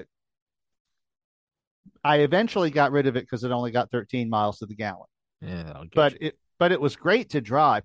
The other thing was the way it was styled is you could back up to a to a wall, and you could back that car up to within one inch of a brick wall, and not hit the wall, and just know exactly where you were because the top of those fins that was the back of the car. You Mm. could you could see exactly where it was. Same with the front of the car. It was 22 feet long, and it drove like a compact car. 22. It wouldn't fit in my driveway. It wouldn't it wouldn't fit in my garage. 22. It was too long to fit in the garage in this how, house. how long's like a suburban? Uh, they're more like 18. 22. Yeah. Lord. And the awesome. The trunk stuck at least five or six feet out past the rear wheels. Oh, yeah. And one of the reasons it handled so well, though, is Just- like I said, I put it on a truck scale. I had a job one day at the sugar refinery in Chalmette, and I had I drove the car, and it was three axle truck scale. So I drove the car onto the scale, put the front wheels on one platform, the rear wheels on the other. They were within one count. They weighed twenty five hundred pounds each. Yeah, probably perfectly balanced. It was perfectly balanced. Every other car I've ever driven is like the, the, the axle that the engine is sitting on weighs three times what the other axle does. And that's why they fishtail all over the place if you hit ice or something. yeah. That car was a dream to drive. Uh, but it was also just massive. And there's no way that you could justify building something like that today. And like the guy said, if you were in an accident, non-collapsible steering column, you had you had a steering column through your heart. That's just and he doesn't even mention a lot of this was before the advent of safety glass. yeah. I I think that the Fleetwood did have a safety Okay. glass windshield. I know it had hardened glass windows. Uh, so that was one of the things though, because it was a 66 and not a 57. So that was about 10 years later. So they were actually improving it, but you know, the priority was that was a heavy fucking car. You did not want to be in a compact car and get hit by that car. And everyone knew it. My my wife loved driving that car Yeah, because tank. she would go to merge into traffic. She said one time he, she was merging in and there was this guy in like a souped up little pickup truck and he took one look and hit the brakes and let her in. It was like- Absolutely. it's a single it's a the I people mean, would cringe. It really is. I mean, it's it's like indicative of just like the wartime industry of World War II America. Like we just kind of pivoted and started making Yeah. APCs for the nuclear family. Well, it, it was like computer equipment in that era Yeah. with all these heavy ass parts and precision machined guides and stuff and all to to process data. Yeah. because that was uh, that was how we the only way we knew to do it. You know, this is this is all that existed before there was computers, and so when we did start building computers, that was how we were building them with these techniques that were familiar, and they were very stupidly expensive, but there were customers for them who could afford them, so that's what we did until people came along and said we can democratize this, we can actually pare this down to something a lot more reasonable because information goes at the speed of light and it doesn't weigh anything. There's no reason that information has to have a 500 pound disk drive to process it. So, So um, okay, we can do I got nine more minutes. Um I guess kind of to maybe segue out of this this one. What in your estimation are we going to be looking at? All right, because I was born in 1990. I remember late 90s computers, but to me they weren't really fundamentally different than they were they were slower with less memory. And where we are now is okay, the screens are flat. You know, you can put it in your pocket now with an iPhone, but still kind of like there's a screen, there's an internet, there's programs. But Yeah. you saw an actual like an alchemical change from lead to gold. Like you saw punch cards and vacuum tubes turn into where we are now. What are what is going to be my version of that when I'm doing a podcast in 20 years? Like what am I am I is there going to what's the next jump up of where I'm going to be like I remember when it was the metal and plastic thing that I had on my desk. Like can that can you even guess what that would be? I would say uh, that we are at a mature a, a mature point where the user interfaces, the the way that we interact with the machine is probably not going to change significantly until we have something like brain machine interfaces or true artificial general intelligence where we can just tell the machine what we want it to do and not worry about how it gets done because it won't do something stupid. Uh, these are uh, both holy grails of certain very rich people that could easily be mentioned. Uh, I don't think that Meta's vision of the metaverse is going to happen anytime soon because the whole thing of wearing the goggles and all that is not practical. Uh, now, there is a little short film called Sight, S I G H T, uh, which is kind of hard to find and search because its name is so generic. But it's a fictionalized account of uh, in the future, you your eyeballs can be outfitted with displays that superimpose things on your field of view and interface with the internet, which is much faster and everything. So you can walk into a house Yeah, that AR. Yeah, and and uh, almost everything you're looking at, all the shit on the walls isn't really there. It's being put there by your eyes and superimposed according to the guy, you know, the person whose house you're in has defined it that way. Oh, okay. And uh, so so it's seamless. Uh, and of course, the end of the little short is that uh, there's a downside to that too, because it can be misused. Hmm. Uh, so that's you're you're you're trusting elements of your own consciousness to machines that you don't actually have any control over or understand, and that introduces some really metaphysical problems. Do you think that? Do you think this is going to be like a a a generational thing? Like, uh, my dad always points out, you know, to him it's always if I say like, uh, you know, oh, I talked to my little brother today. Yeah, you know, my dad would always point out, I'd be like, "Did you talk to him?" And to me, I'm like, in my mind, I'm like, "Yeah, we're texting." He's like, "That's not talking." And to me, I'm always like, to me, I'm always like, "What's the difference?" Like, hey, I talked to Doctor Malone yesterday. How'd you talk to him? Well, I emailed him, and you know, I said, to me, that's talking. Like you and I, to me, this is like is as in depth as I get with people. Is honestly, and but to my dad it was it's like very it was like did you like hear their voice and i'm just like no Yeah. i i can't but to me i don't think anything about it because i've grown up with that even yes. yeah I've grown, even aol instant messenger in middle school do you think we're this is going to be a generational thing where i have this like weird sort of uncanny valley when i look at ar and uh and uh ai and i go augmented reality ar vr and ai augmented reality virtual reality and artificial intelligence where i go I'm gonna be the old person. I'm gonna be the old man on the block that doesn't have it. Oh yeah, that's.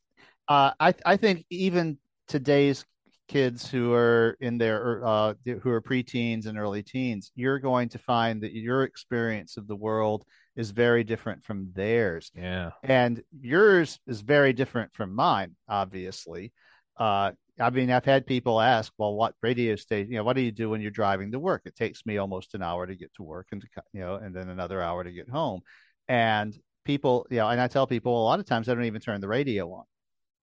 You know, or I'll turn the radio on if it's the top of the hour and listen to the news, and they'll turn it off because I don't want to hear all the assholes who are calling into WWL. And they're like, "Well, what are you doing?" It's like, "Well, for one thing, I'm driving the car." Yeah. That's like a full time job, isn't it?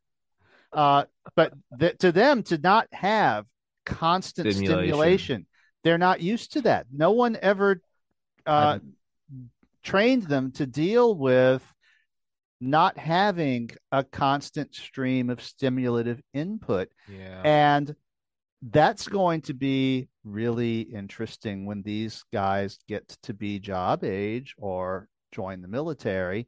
And they're going to find out that there's long periods of just being there and waiting for something to happen. And you can't necessarily spend the whole time doing this with your phone. That, you know, there may be reasons that you can't. And there may be reasons that it would just be a bad idea, even if you could. And I mean, I've got, I'd say about half the people that I work with can't eat lunch without a phone in their hand. yeah. No, it's not. It's not. Yeah, And I find that bizarre. And and in fact, there's people who have called and complained about me. Roger's being incommunicative. I've, I've tried to call him and he didn't he didn't pick up. Well, that's because my cell phone was on my desk and I was in the bathroom. yeah, or I was walking to the back of the building so that my eyes don't fix focus three feet in front of me because I'm watching looking at a monitor all day. And I don't take the phone with me when I walk away from my desk. And there's people that I work with who simply can't understand that. To them, it's like, what is wrong with Roger? yeah. He I'll have, doesn't have his phone with him. I'll have people. I answer my emails there's one there's a one hour window a day that I answer all of them. People will be like, Yeah. I emailed you back, and I'm like, I, well, or hey, I, I left Yeah, you a I voicemail I- at eleven o'clock. My phone goes on airplane mode after I call my mom. So around eight p.m. Eastern, it Yeah. goes on. I might text Roger now and again, like, but no, it's off. You you don't just because Yeah. technology exists doesn't mean that you. I don't bother. I don't bother turning it off because my phone stays here at the end of this wire. Yeah. It keeps it charged, Yeah, and this office is on the opposite corner of the house from my bedroom. perfect. So this phone can make all the noise it wants at 2 a.m. It ain't waking me up. Yeah, And that's been the case for, well, I didn't have the phone in 1992 when I moved into this house, but ever since I got the phone, that's just like, and there are people who are just like, what's wrong with Roger? Why isn't Roger answering his phone? I, I, I emailed you two hours ago, man. It's like, mm-hmm. Yo, I Okay. tend to check my email in the morning and I usually check it in the afternoon before I leave work. And sometimes if I happen to be sitting here and the phone goes off, then I'll pick it up. Like when you texted me and asked if I could do five o'clock instead of six. I happened to be sitting here and I was like, oh, yeah, sure, no problem. But if I was at the other side of the house, I might or might not have caught that. That's Yeah. just, that's my habit with the phone. It's not a part of my body that I can't, you know, I don't feel like I'm suffocating if I don't have the phone. my uh, that's one thing I do. Is why I don't keep social media apps on my phone. Is because I Oh, they're designed to cultivate that idea. Well, it keeps me. It it, uh, it actually makes me put my phone down more because I'm like I- I'm not scrolling through something, and I mean that's why I meditate every day. I think it's really important to just because there's also like a weird, almost a tolerance you have to build up because it's not just that oh I want to be entertained. You do it long enough, and you actually start to feel uncomfortable when you're by yourself. And to me, I'm like to me, I'm like that's not a good thing to. That's not a good habit to develop. Is I need No. stimulation. You need to be okay with first the first like 30 seconds of meditation are always actually kind of scary because I'm like, Mhm. who boy, I'm just sitting here. But really it's under a minute and that goes away. And then and you that and that and that's good because there's a lot of people out now, particularly these younger kids, who no one has even told them that was a good idea. Their parents have just gave them the phone because it's a perfect babysitter. yeah, just shut up. Yeah. Just here, here's the phone. Shut up. Don't bother me. And so they've never had to calm themselves to figure out how to exist without something compensating. I mean, like uh, literally, I've been at the lunch table and there's 10 people there, and six of them are doing yeah. okay. Oh, I- yeah, oh, I'm guilty. I'm guilty. I that's- never do that. It's like uh, my my I never take my phone to the lunch table. That's to me that would be like ruining two experience. Yeah. yeah. Yeah. I I guess that ha- that's one of the things that like, has driven me is I used to always listen. I'm I- I got to run because there's a guest waiting, but Yeah. I used to always listen to music working out between like 2004 when I started and probably up until like probably like 2020, and I finally realized I was like, I'm at the gym for like an hour, walking to workout, coming back, shower.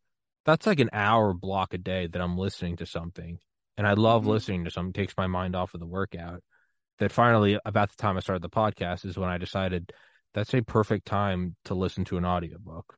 At least Mhm. get something out of it. So that's one thing I try to do. I'm like, I don't keep Reddit on my phone. I don't keep anything, uh, nothing. The only apps I keep on my phone are the apps that I use to post the podcast on, like GETTR Yeah. and Parler, but I don't use them because they're shit and no one's on them. So I, there's nothing, nothing pulls. Me. I have to take Twitter off because Twitter is great. It pulls me in. Um, but Yeah, the, yeah. I mean, I have I have a couple of coworkers who are addicted to pod, podcasts for that same reason. They can't stand silence, so they've learned that the podcast is more interesting than music that they've heard a hundred times already. yeah, Personally, yeah, it, it's you know, and and that that's a general. But I think that the the generation coming up after you, the people who are in their preteens and early teens today, are having a much different experience than even you did. Uh, much less people my age. And that is going to color how they interact with machines in a very general way, uh, in ways that will seem very strange to both of us. Uh, it's hard to say exactly how at this point because that's the whole why do they call it the singularity? Because you can't see what's on the other Yeah, side. it's we're it. you're pro, yeah. It's Uh, um but yeah, it's it, it's definite that there's going to be a difference in how they see that. There's they're already a lot more willing to put up with shit that people your age and my age look at and go, nope. Absolutely not. Yeah. Yeah, and and they're more like, what's the problem? You know, it's like, oh, so they know everything about me. Well, big deal. I know, you know, Got nothing to hide. Yeah. It's like, Woo. Woo, baby. Yeah, it's uh well, I think a lot of them just got a big fucking wake up call though, because I don't know if you uh, you saw uh, Michael Moore was on Bill Maher's show on Friday, and he and I made the same observation without knowing that each other had done it, which is uh, that there is probably going to be a blue, not red wave in the midterm elections. And a large reason for that is Dobbs and the re illegalization of abortion oh, because a lot of people who have taken it for granted their entire lives that this was not going to be a problem have suddenly found out that things can change. And every single election that has been held since Dobbs has had a six to seven point swing toward Democrats, even Which- when the Democrat lost. what's Dobbs? That that was the That was the case. That was the case that overturned Roe versus Wade. Gotcha. Okay, gotcha. So since that, every single election that has been held anywhere in the United States has swung six to seven points toward the Democrats. Interesting. Even when the Democrat lost, Interesting. they lost by a lot less than they did the last time there was an election in that venue. And it's obvious that Mitch McConnell has already uh, resigned himself to the fact that he's not going to be Senate leader. Mitch the next- McConnell's also a Chinese mole. That guy should be in Guantanamo. He's a turtle. His wife's father, Yes. the chairman Oh, of the board of the biggest industri- military industrial defense contractor in China. Yeah. Now the thing is, the House is generally considered more uh, conducive to crazy people getting elected because it's easier to find a concentration of crazy people the size of a House district than Mhm. it is to find a crazy people of an entire Oh. state. Yeah. But e- there, are, there are a lot of people who are starting to realize that they they are not expecting even the House to flip, even though all of the old models would say, "Oh, yeah, sure, there should be a red wave. It's a midterm. Midterms always go against the sitting president." And the Democrats were barely hanging; they, they barely had a majority, so they're obviously going to. That's not no. There's ever more serious people who are thinking no because you have all of these crazy shithouse rats getting winning their primaries and they have no chance in hell of winning a general election Hmm. except in the craziest of the craziest of districts and there's a few of those crazy districts that will reelect Marjorie Taylor Greene or Lauren Boebert, Sure. but there's not a lot of them sure. you know, and so it's gonna be interesting. But I was really interested to see because I made that assessment. You uh, did on here yes, a couple and- weeks ago. uh, and and I'm I'm I'm kind of sticking by it, and I was very interested to see Michael Moore because Michael Moore was one of the three people who predicted Trump would win in 2016. Uh, yeah, no, he yeah, he did. It's, and Uh, he wasn't for it. He was just like, "This is what's going to happen." Yeah, he has his ear to the ground, and he is not the kind of person to give you happy talk when he thinks something that he doesn't like is going to happen. Yeah, he's, yeah, going to tell you. Not a, yeah, like him or not. He's, he's And not he was- guy. he was on real time basically saying, no, I think this time it's going to be a Democratic blowout because you have a bunch of people who have suddenly been woken up by stuff that is happening and they've realized that politics can affect them. And voting is free. Interesting. Um, so, I was going to say, uh, on a final note, I'm such a bad, I'm but letting this guest wait there. Um, my my buddy in college used to say when people, this was back in 2013, they'd be like, "I texted you last night." He'd be like, "What time?" They'd be like, "11:05." He'd be like, "I come to your house tonight at 11:05 and start banging on the door. you answering that door?" No, you're fucking not. Just- I was just, that's what I've always picked it as. I'm coming in, if I'm banging at your door one in the morning going, hey, do you want to do a podcast tomorrow? You're calling the cops if I'm lucky. Like, so that's one thing. and the other thing, like, I'm a bad salesman. I'm sitting here telling people, turn off the audio. You don't need something. What am I doing for a living? Listen to my audio, but I'm telling you, hey, turn it off, meditate, find It's some tru- peace. it's it's truth. Yeah, it's because I love I love podcasts when I'm driving. I love listening to something like Tim Dillon. But man, sometimes I'll I'll do a four hour drive, nothing, just Just quiet. just observing, Yeah. just obs- It's there's peace in there. If if if you if you want to find a story or something, then you have to make a space for it to appear. Yeah. Oh, I like that. I like that. That's a quote. I saw another great one. Yeah, I know. Happiness is always available to us, but it's uh, have you created a space for it to flourish? Mm-hmm. It's there. You gotta, it's there. That's what I love about, yeah, driving quietly. Let your mind wander and then it will pick up on something. And next thing you know, you're going down versus if you're just perfectly placated from the second you wake up till you go to bed. It's, it's sure there's not a whole lot of anxieties, but there's also, there's no adventure. Yeah, You're never here. You're, You're not actually doing something. You're just absorbing shit. Yeah. You're just a diaper. well, oh, this person's probably gonna blow their I head take off. care of your guest. I know. I got. I'm gonna. I'm a fucking terrible. I'm a terrible host. Um, Roger Williams. I love you as always. We'll start next week with uh readings. We'll get back to it. Book And, um, three. Gucci. You're gonna like. You're gonna like book three. A lot of dramatic shit is gonna happen in book three. Beautiful. Not as much world building because we've already got, done that. Well, much like the Nazis with IBM, we've already got the infrastructure laid out. Not Yes. sure if that's the best pitch, but you know what? Can't unring a bell. It's out there now. So, well, We'll figure that- it out. on that note, all right, Roger. Hey, I'll text this to you when it's up, and we will resume next week.